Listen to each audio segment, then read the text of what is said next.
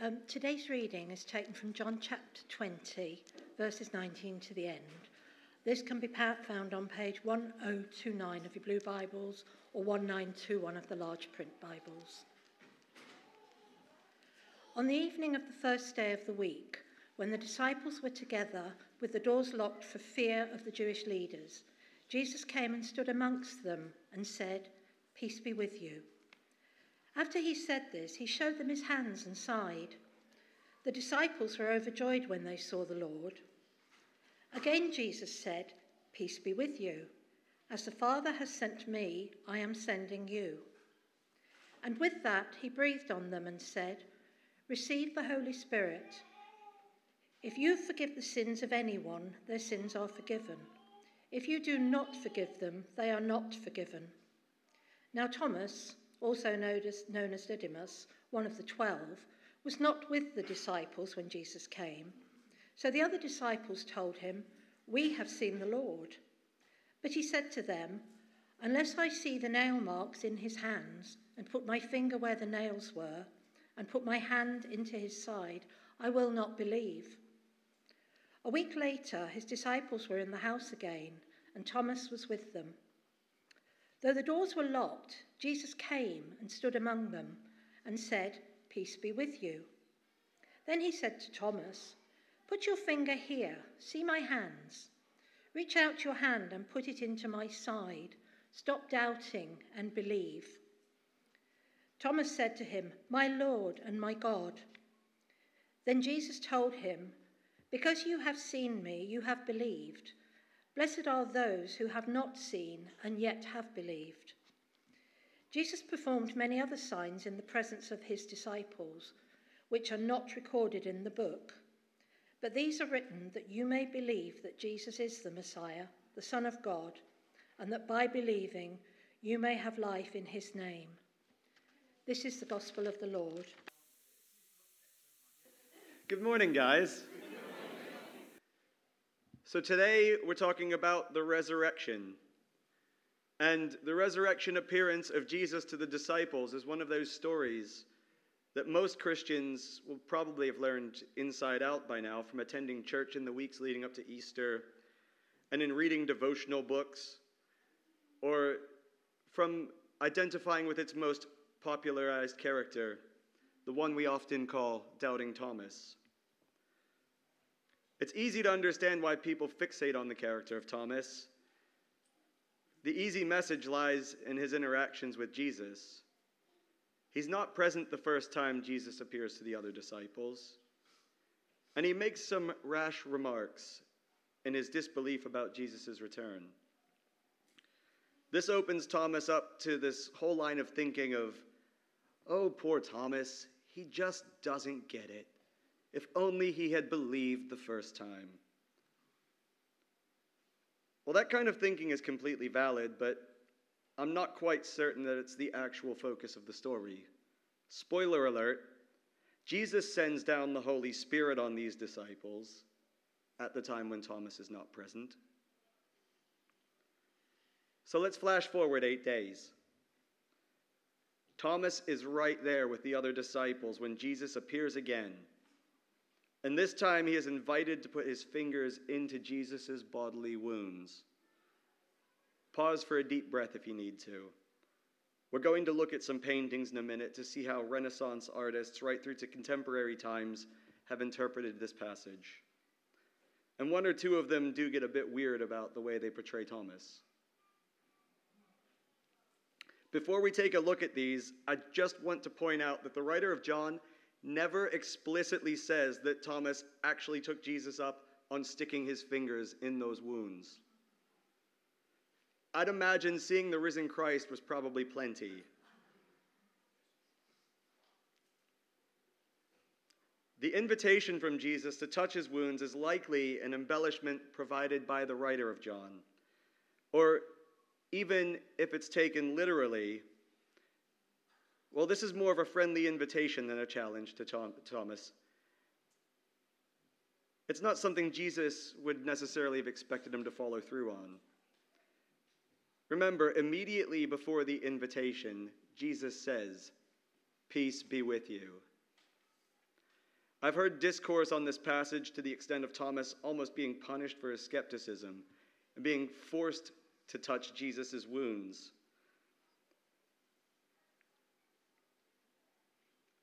I mean, that would be a bizarre penance, and I find that theory completely incompatible with the Christ I've come to know from the extensive study of the scriptures, and I find it incompatible with my understanding of the historical Jesus. Further, it's a bit of a mismatch with a God who forgives us for all of our mistakes and doubts. This is a God who sends, who he, he set the, to bridge the gap between our inadequacies and the all encompassing love of the Creator in the events of Easter just a short time before this. And I'm also not sure that Thomas is the whole story here. We're going to look at some interpretations of this story and then we'll dig a little bit deeper. Could we go back to that first slide, please? So, this first one is by an Italian painter called Duccio di Buoninsegna. And its title in English translates to Christ appears to the apostles behind closed doors. It's from the early 14th century, and it's painted in a style that's very similar to the way that icons are painted. Um, you may have seen icons in Canterbury Cathedral if you've ever visited, or you may have seen the one that we put on the altar every now and again up here of St. Alphege. But the intent of this painting is to draw all of the attention to Jesus, stood at the center, and to give you sort of a, an eerie feeling, something sort of otherworldly about it, to make you think about it in a different way to the way you might actually uh, imagine it in your mind. And so I think it's safe to say that the arrival of Jesus didn't go quite like this. They probably weren't all set up to flank. Somebody stood right in the center of the room. And uh, I'm guessing their heads weren't all glowing. I'm glad somebody thought that was funny.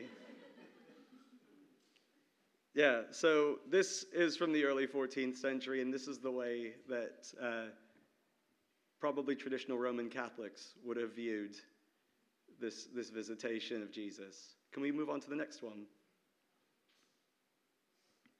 Right, this one is by Caravaggio, and this one is called Doubting Thomas. It's from 1603. And again, remember, in the biblical text, we're not actually told at any point that Thomas puts his hand into Jesus' side. But Caravaggio has decided, like, he definitely did. He's got his finger right up in there.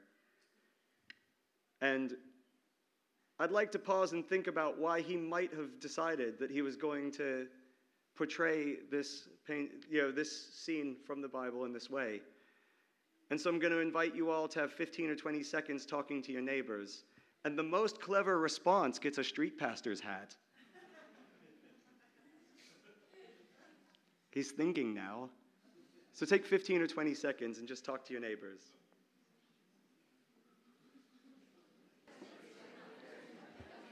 Uh, can you draw your thoughts to a close and then maybe if anybody's got some really clever or funny or you actually studied art history and know what this painting is about, might be able to weigh in on it. Linda. Oh, absolutely. Linda's hit it. She said it's, this says more about Caravaggio than it does about Jesus or Thomas. Has anybody else got anything they've come up with? It is artistic license, yes. Right, so it's playing with the light and shading, and that's something from the time. I, I can't repeat all of that. That was way more in depth than I uh, am able to to talk about painting. I did a foundation year of art, and I don't remember anything about it at this point, if I'm quite honest. So, can we move on to the next one? So, this one is from Hendrik ter Brugghen, and it's a Dutch painting called The Incredulity of St. Thomas. This was finished around 1622, just 19 years after Caravaggio's, and it's similar, but it's different. Can anybody tell me how it's different?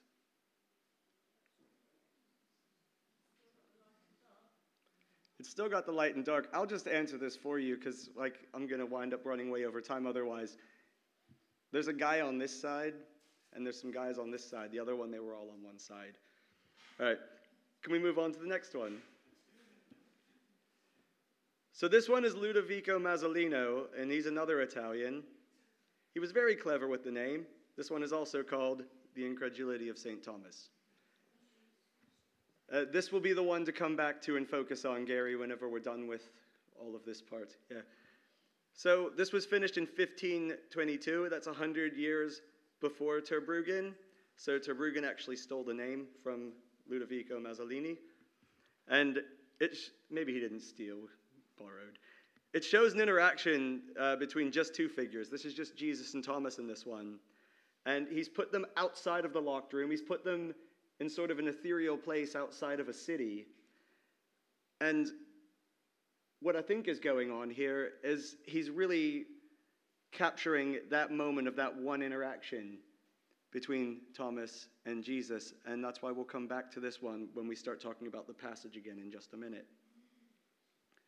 The next one is from a contemporary artist who I'm friends with on Facebook now because I liked his painting and he sent me a friend request. This one is by Ed de Guzman, and he lives in the Philippines.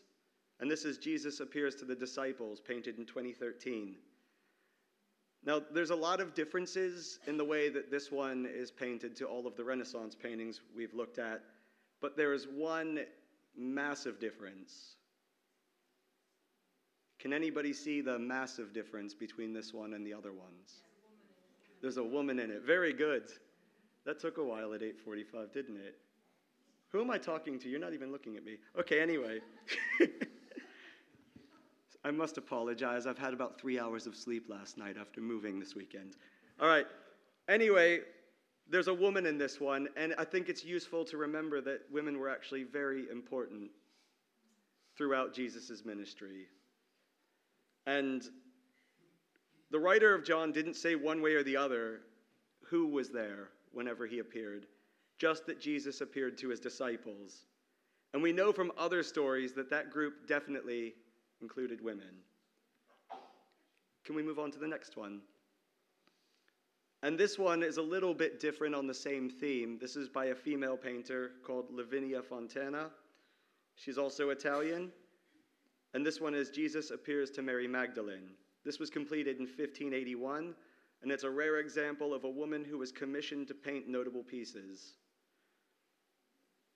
This is worth looking at as a reminder that, at least according to the writer of John, Jesus appeared first to Mary Magdalene before he appeared to the other disciples. We can't possibly know for sure if John constructed the events this way for a reason or if it's of any historical significance to us, but it's worth noting at a glance. Women were regarded as very much just as important as the rest of Jesus' male followers at the time of his resurrection. So we're going to stay with that point for a brief moment before we head back into today's passage. So, after Jesus' initial appearance to Mary Magdalene outside the tomb in John's Gospel, the next appearance comes at the beginning of today's passage. This passage is loaded with significance for us as Christians today, so I'm going to get right down to it. First of all, upon appearing to the gathered disciples, Jesus greets them with the familiar Sunday morning communion expression Peace be with you. Peace has become a bit of a catchphrase for Jesus by this point, being a word he uses at least 105 times in the King James translation, and sometimes more and sometimes less in other translations of the Bible. Clearly, peace is something Jesus values and something he hopes to establish among those who gather because of him. He shows the disciples his hands and his side, and then again says, Peace be with you. The second time, he extends that salutation by saying, As the Father has sent me, so I am sending you. And here is their imperative to go out in Christ's name to be sent as Jesus was sent. With all of the fervor of Passover, of Good Friday, and indeed Easter still fresh in their minds. I'm sure this would have seemed a bit overwhelming to the disciples in that moment. I've done three years of training for this kind of ministry, and it still seems overwhelming sometimes. This is still our call today, as much as it was for those disciples encountering Jesus. And it is a big ask. But the next thing Jesus says, this is what makes it all achievable. Receive the Holy Spirit. Yes, the Holy Spirit. That thing we talk about, but sometimes seem to neglect the full impact of. And that might be because it's not a thing at all. The Holy Spirit is the third person of the Trinity. And yes, the Holy Spirit is meant to be viewed as a person. Maybe not in physical being, but in personality, in character. The Holy Spirit is a being we can form a personal relationship with. I've heard people liken the Holy Spirit's presence to being the conscience or our moral compass. And there's all other there's all these sorts of allusions to being some sort of spiritual sat nav. And I'll leave the interpretations up to you because, quite frankly, that could be another sermon series all unto itself. After Jesus gives the disciples the gift of the Holy Spirit, another huge thing happens. And this is huge for the way we, as Christ followers, are supposed to conduct ourselves. If you forgive the sins of any, they are forgiven them. If you withhold forgiveness from any, it is withheld. So, that thing we ask God to do for us at least every Sunday that we come to church, that thing that happens in every service, that thing we did just before I reach up high, I touch the ground. That's part of the risen Christ's intent for all of us. We don't just ask for forgiveness, we also forgive others. So we need to forgive others. And we get better at that by building a solid relationship with the Holy Spirit. Whether for us that's through prayer or reading the Bible or singing worship songs, talking to other Christians, there's as many ways to work on a relationship with the Holy Spirit as there are ways to pray or as there are indeed to build relationships with any other being. Think about the ways that we build relationships with our friends and with our pets and with our neighbors and our coworkers. We're sent out to them like Christ was sent to us. And we can go about our calling to love others and forgive them by building on our understanding of the Holy Spirit in whatever way that makes sense to us.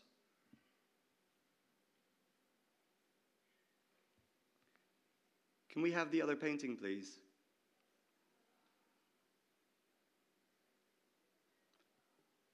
So, this is where Thomas comes into the story. So, that line of thinking is it, oh, poor Thomas, he didn't get it? Or could it be, lucky Thomas, he received Christ's forgiveness firsthand? He didn't believe without seeing. But Jesus doesn't get angry with him. He gets the same greeting the other disciples received last time Peace be with you. Then the invitation. Okay, Thomas, if you really need to touch my wounds to believe, that's all right with me. But if seeing me here now, if that's enough, that's all right too, so long as you're ready to believe. But those people who didn't see and still believe, those people are well and truly blessed.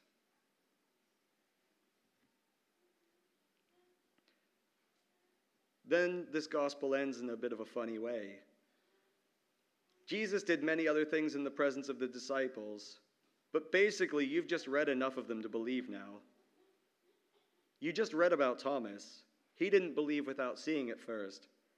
But blessed are you who believe without seeing. You have life in his name.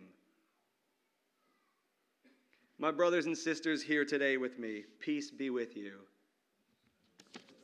Amen.